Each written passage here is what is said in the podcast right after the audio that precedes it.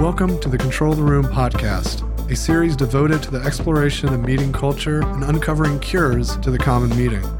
Some meetings have tight control, and others are loose. To control the room means achieving outcomes while striking a balance between imposing and removing structure, asserting and distributing power, leaning in and leaning out, all in the service of having a truly magical meeting. Thanks for listening. If you'd like to join us live for a session sometime, you can join our weekly Control the Room Facilitation Lab. It's a free event to meet fellow facilitators and explore new techniques so you can apply the things you learn in the podcast in real time with other facilitators. Sign up today at voltagecontrol.com slash facilitation dash lab. If you'd like to learn more about my book, Magical Meetings, you can download the Magical Meetings Quick Start Guide, a free PDF reference with some of the most important pieces of advice from the book. Download a copy today at magicalmeetings.com. Today, I'm with Leah Fleischner, a certified executive coach, facilitator, and startup advisor. Welcome to the show, Leah. Hi, thank you, Douglas, for having me. Absolutely. It's so good to have you on the show. And as usual, I'd love to get started here with just hearing a little bit about your origins how did you get started in this work as a facilitator and coach and advisor?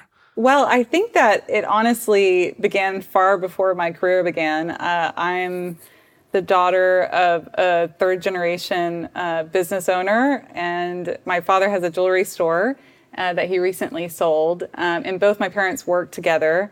And so uh, around the dinner table, we often were talking about what we were, what we did that day, and my parents were having business conversations across the table. And I just, I think I had a, a, lens into the challenges that leaders can have and also like the hopes and dreams that they have with their business. And so that's kind of where it all began. And then uh, my career in startups, uh, actually, I kind of accidentally fell into. I was really passionate about nonprofits, and I started working at uh, an organization here in Austin called the Entrepreneurs Foundation. Uh, which was how I ended up learning about startups at the very beginning. And then I went to work for a company called Verb. But Entrepreneurs Foundation was actually where I learned about coaching uh, because my uh, CEO hired an executive coach for himself. And then the coach actually came in and sat down with our team and we did like a Myers Briggs assessment. And so I just remember that I was sitting across the table from this this uh, executive coach, and I thought to myself, is this a job? Like, this is a thing that people do? This is like a psychologist or something for businesses? And so I asked her to coffee, uh, and she fortunately uh, was open to that. And I talked to her, and she basically said that I needed to have um, more experience before I became a coach. And I, I think I humored that for a few more years and uh, was in the startup world for a few more years. And then uh, worked for two other startups after that. And as soon as that last startup was struggling and um, I moved on from it, I got my coaching certification. So that's where my coaching certification came from. And then facilitation actually came from while I was in those startups. I was doing design thinking workshops and things like that within one of the startups that I was working for and fell in love with facilitation as well. Yeah, it's not uncommon to find folks that are enamored with facilitation and drawn to coaching at the same time. Yes. Yeah. I mean, they're they're kind of like the best of both worlds. Like I love coaching because I love the power of that container that you have with one other person and how much movement and momentum you can get in a session. And I love facilitation because I have an extroverted side to me that loves being in group dynamics and loves the disruption that can happen, um, specifically, I think, around some of the methodologies that I've been trained in.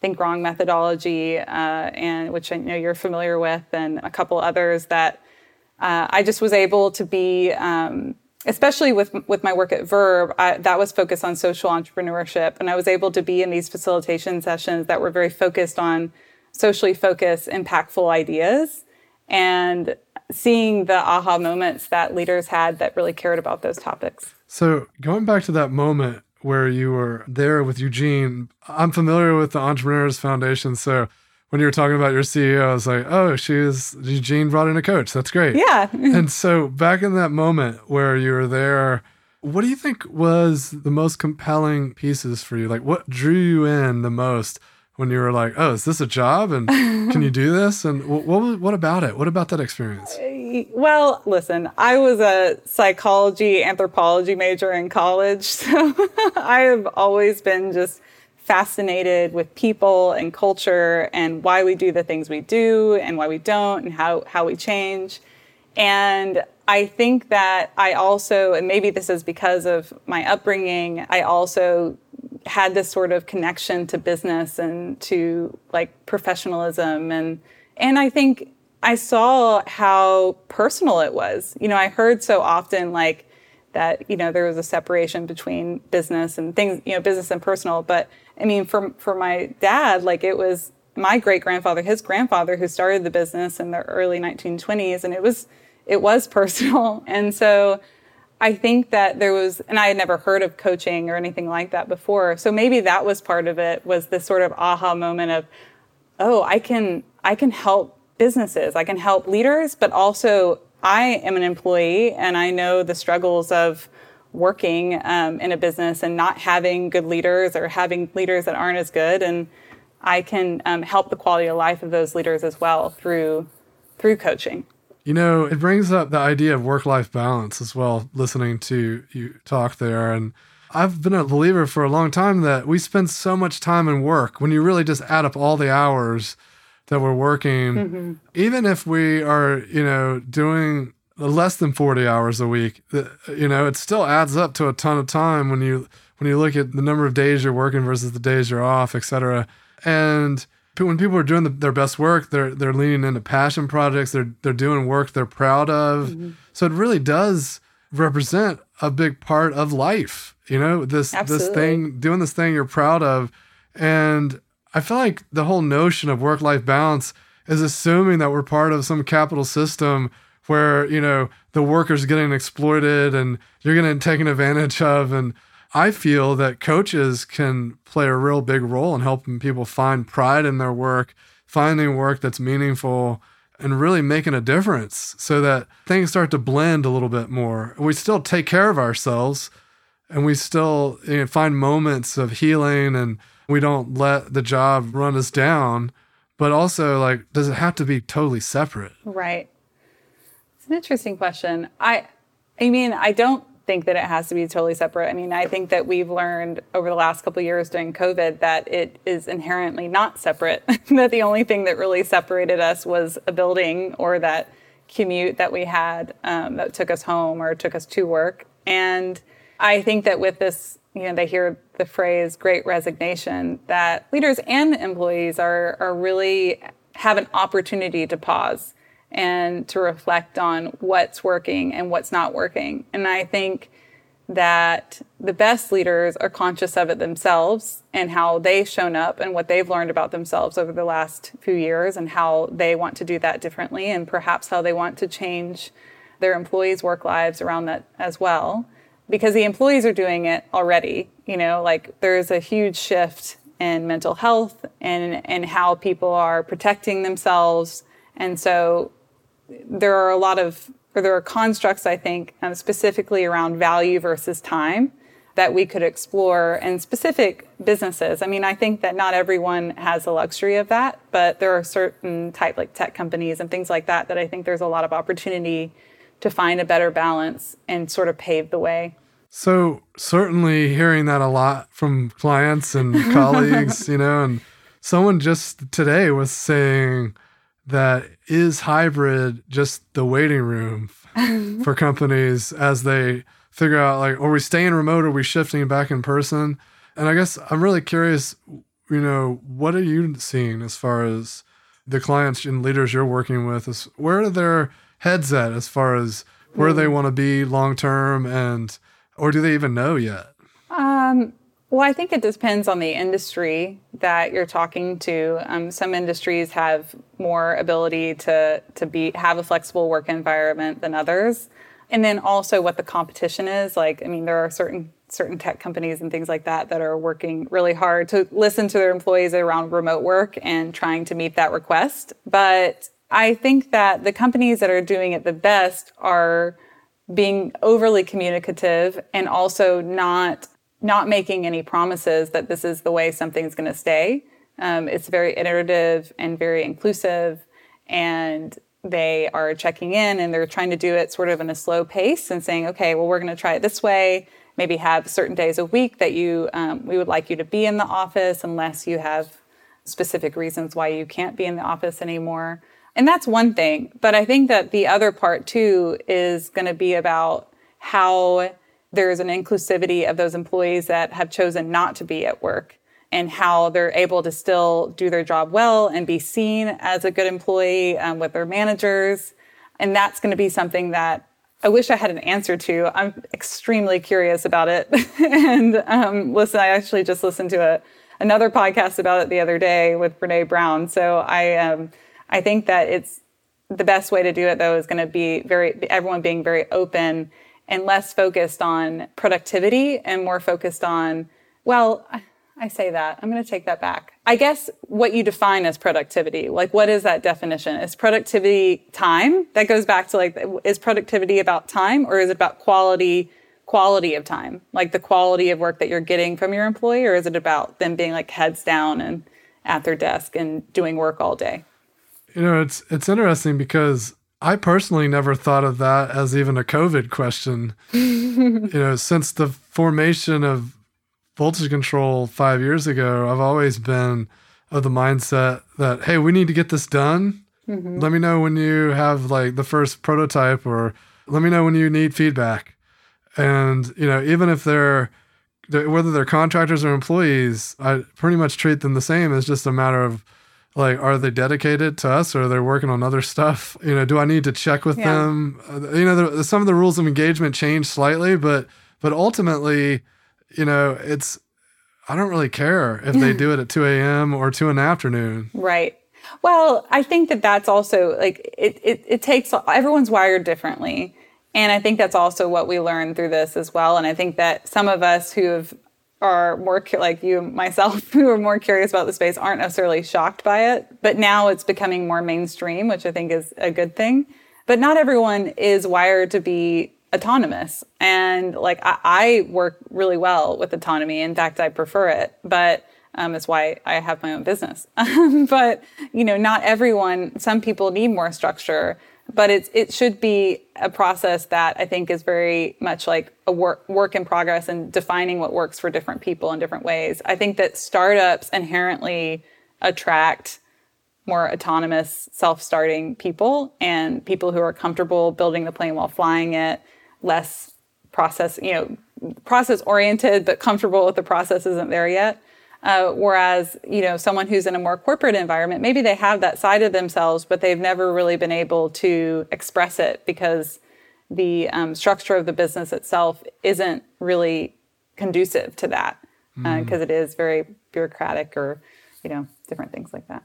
Yeah, you know, the structures had to be redefined. It reminds me of in a software development and one example is the movement to DevOps and you know shifting from a hey let's create a build and test the heck out of it and then put it in production and more of a hey let's let's continuously deploy these things into production and let's think about systems that allow us to monitor and mm. and run operations as if it's software let's let's program those things and you could argue that like, oh, that's way easier for startups than big corporates to start to do those things.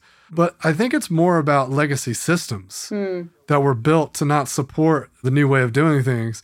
Because if you look at like big companies have been able to successfully deploy to production in real time. In fact, they're, Google's really, really good at it because they have a lot of really smart people that built a lot of fancy tools. Right.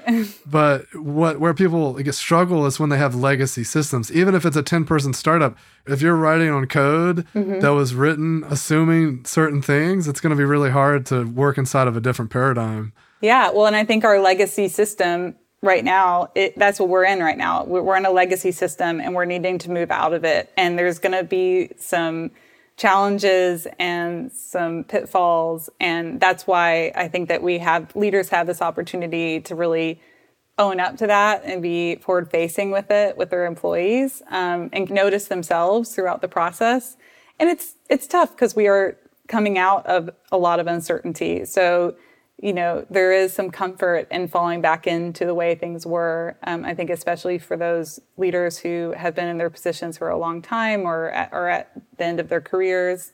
But it's a it's a missed opportunity to create something that's more sustainable for the future because we have a younger generation that's coming in that I mean, even younger. I mean, if we think about those who are in high school who spent time learning through homeschooling and things like that, I mean, that's uh, they're going to be expecting something different as well. And they're going to have ideas that are going to blow our minds yeah. because they're sitting there thinking, this is horrible. Can it be another way? Yes. Yeah, exactly. You know, it also reminds me of just the need to consider the mental health impacts of all of this because you mentioned just how sustainable it might be or better rethinking the systems could be.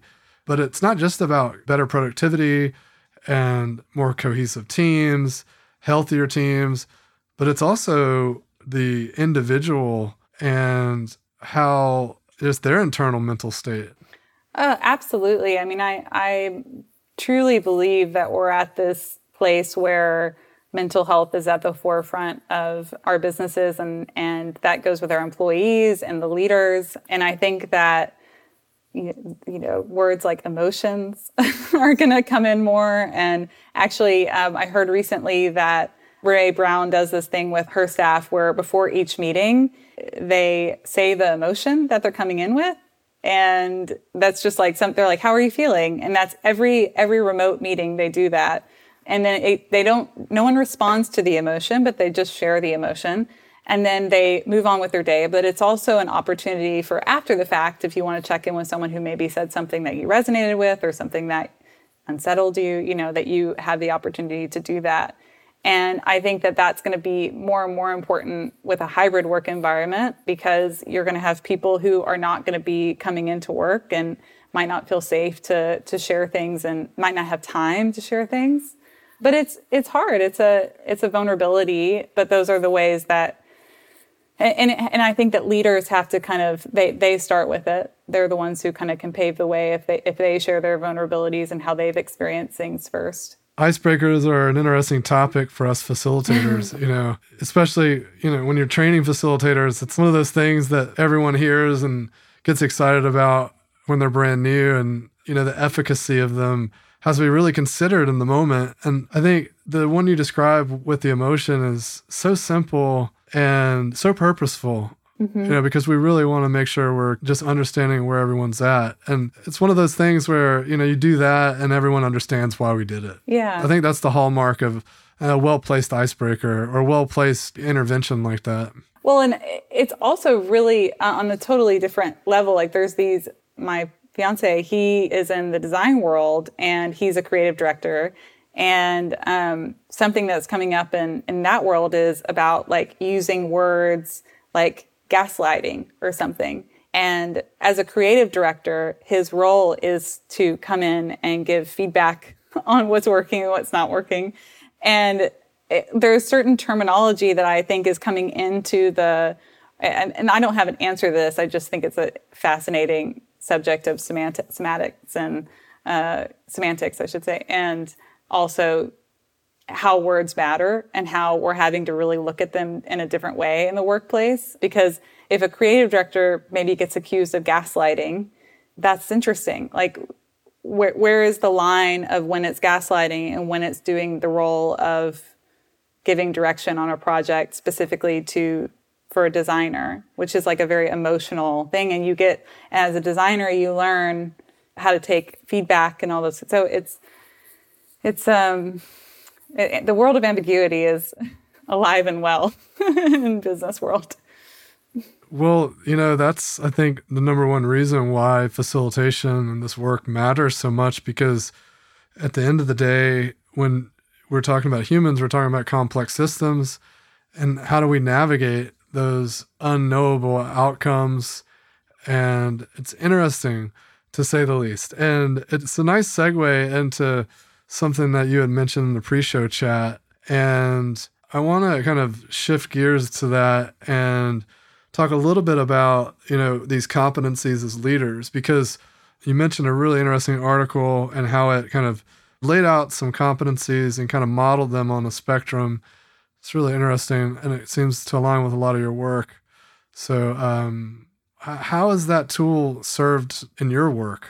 Sure. Well, I might just tell, talk a little bit more about the, the tool itself first, and then kind of work backwards from that to your question. But essentially, it's it, it's it's it's an article that I read. I, I have a couple different things that I've read um, around masculine, feminine in the workplace, and balancing your masculine, feminine as a leader.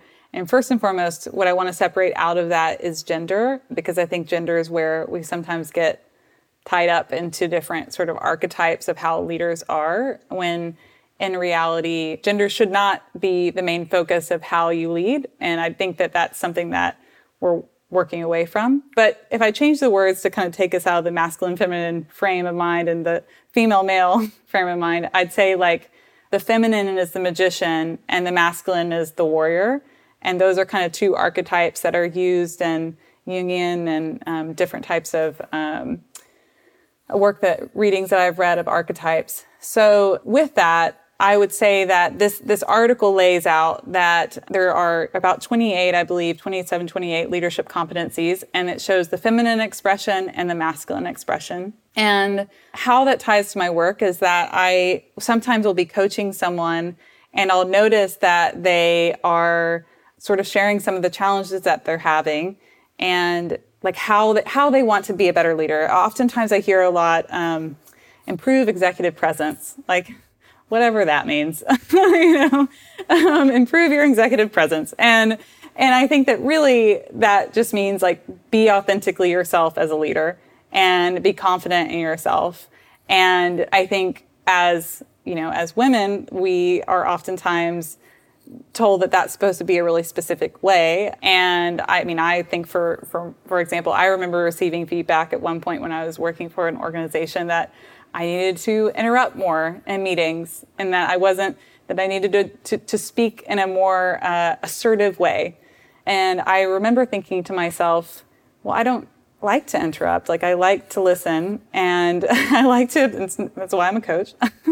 and I like to like wait and observe and see how information is going and then respond to it. And so there's all different ways to be leaders in an authentic way that's right for you. But I think part of that is like stepping into where you're naturally like balanced and where when you're out of balance. So these leadership competencies really help with that. And an example I'll give is I had a leader who uh, was moving up within their organization and they had just done a 360 review and one of the feedback that they had received was that from their peers excuse me not their peers the people that they were managing that they didn't have as much opportunity for growth because this manager was kind of taking projects back or like not really letting them fully own the project. And then simultaneously the same person who I was coaching was getting feedback that they needed to be more and um, you know they can't see me on the podcast, but I'm doing air quotes, like more strategic, which is not really helpful feedback unless you really go into what that means. But in this case with this leader, what we sort of uncovered was that they had, and I'm intentionally not saying their gender to take away from this, but um, they had throughout this period of time gotten really good at multitasking and moved up in their company with their ability to multitask. Well, the shadow side of multitasking is micromanaging. And I think that they were being protective or they were sort of protecting their team from maybe people um, higher up by making sure that they did it the way that they thought it would be successful and not really letting them fully own the project. And once they had that realization, they realized that, oh, if I gave my team more ownership, that would give me more ability to be more directive, be more clear, and let go and move into projects that are wider in scope and are more strategic, putting it in quotes again. So that's a good example of someone who was maybe doing the negative side of feminine expression um, with multitasking. And then another example I'll give is I don't have a specific example for this with a person I coached, but another example in the competencies is listening. So listening is something that every leader ideally would be good at. Um, I think we all know leaders who aren't very good at it. But what does it mean to be a good listener? Well, in this, it actually shows the masculine expression of listening and the feminine expression of listening. And the masculine or the feminine is to listen with the intention to integrate, and the masculine is to listen with the intention to decide what is integrated. So um, there's inherently a almost like egoic part to that where you are sort of blocking and deciding what of that am I going to receive and take as data and what of that am I just going to kind of not listen to. An example I would give is if let's say someone says, "Hey, I your employee comes in and says, "Hey, I'm really sorry. I'm not going to be able to finish that project for you today. My son is sick and I have to I have to leave work early, but I'll have it for you first thing tomorrow." A person who's listening with a feminine expression would notice that that person shared that their son was sick, might like want to comment on that, ask you need more time, something like that, and integrate with that person. Someone who's listening with a masculine expression might just hear, okay, he doesn't, he's not going to have it to me today. He's going to have it to me tomorrow. That's all I need to know. I was thinking about language and feminine, masculine shows up in language, mm-hmm. quite a few languages. And it wasn't it was not that long ago that I learned that in quite a few Native American languages, uh, we don't see that feminine masculine construct, and it's the hmm. animate and inanimate, hmm. and it made me really think deeply about how much these constructs impact the way that we think and interact with the world. Oh, absolutely. I mean, well, from the time that we're little little babies, I mean, there are certain ways of you know I, I like you see children have, falling into that all the time. And i think that it absolutely comes into a lot of different areas of our lives. It's a lot of shoulds. I think it's a lot of like sh- that I, I would i would describe it especially when when coaching is is you hear a should and then you you're like well where is that should coming from? Where's the story behind why you feel like you need to show up that way is that something that you've heard? Is that something that is that a story that you're telling yourself? Is that story someone else told you? You know, because I went I went through a period of my career where I felt like I was like truly too nice. I mean, that was actually I think what started me into the masculine feminine work was that I worked for a primarily female led company, female led, and a lot of women in the organization, which I was really excited about and proud of. And then I found it to be a very catty environment and a very, and almost like threw me back to like middle school.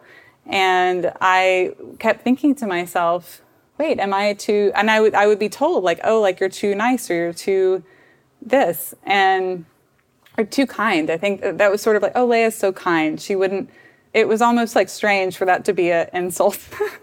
I don't think they meant it as an insult, but it was definitely a, I don't know. It just it it it really affected me at that time. And then I know I've mentioned Brene Brown a couple times. I, I'm big big fan, obviously.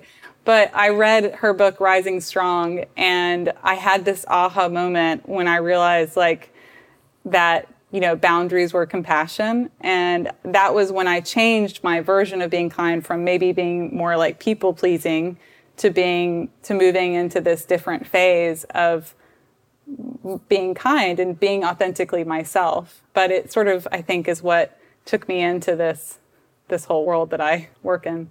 So coming back to the the competencies, I'm kind of curious how that shows up, or you know, any advice you might have to leaders if they check out the show notes and see the competencies. Mm-hmm. How might they use that as a tool to I don't know, examine their own mm. behaviors and, and just maybe their own self improvement? Well, I think that uh, first and foremost, I'd say get get a coach. uh, um, uh, that's that's always a good place uh, to to start with with looking at competencies. Um, I also think that different types of tests can also give you some of the information that you see within these competencies. So, like, there's, I think it's a, the positive intelligence test is a really great one that talks about sort of these different archetypes that you can fall into. And I think that, you know, you can see more where you're maybe maybe out tend to fall out of balance like for me, for example, I took that positive intelligence test and, and then I've taken the Enneagram. I'm a two on the Enneagram. And then I got in the positive intelligence test, I got pleaser as my number one saboteur. And it's not a coincidence. Those are pretty similar. If you maybe get challenger on the Enneagram and get, I think there's one that I can't remember. It's like tenacity, or I can't remember right now. But there are certain themes that you can see within these things. And what I would say is, if something sort of you know stings a little bit, if it feels like it stings true, that's what I say sometimes uh, to clients. If it feels a little bit uncomfortable and feels like something that you know you're not quite ready to look at, maybe it's not the right time to look at it. But there's something there. There's something there that is worth exploring it, it's it's probably one of your blinders um, in how you lead. And I think also giving yourself grace with it as well, because we all have them. It's not, no one is perfect and no one is, um, I mean, I think the best leaders are the ones that are constantly working on themselves and realize that it's an iterative process. So, yeah, that's where I'd begin. Awesome. So, where does this all end up? You know, if more leaders lean into, you know, finding coaches and having conversations and explorations of these nature, you know, what does that mean? What does that create in the world?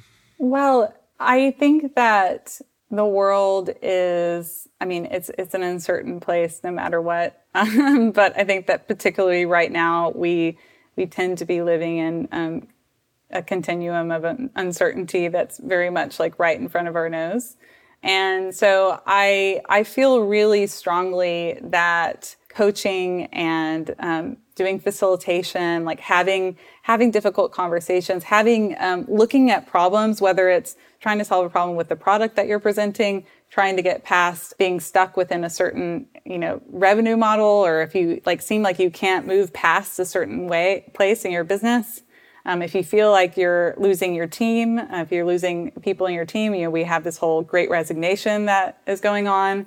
This is the opportunity to look within and that's both looking within yourself but also looking within your organization like you're not necessarily going to find all the answers by um, talking about externally the things that are going wrong like supply chain issues or COVID, those are the things that we can't change. But the opportunities to move forward and move forward with grace and um, show your team how to do that as well, I believe is through through some of these different methodologies.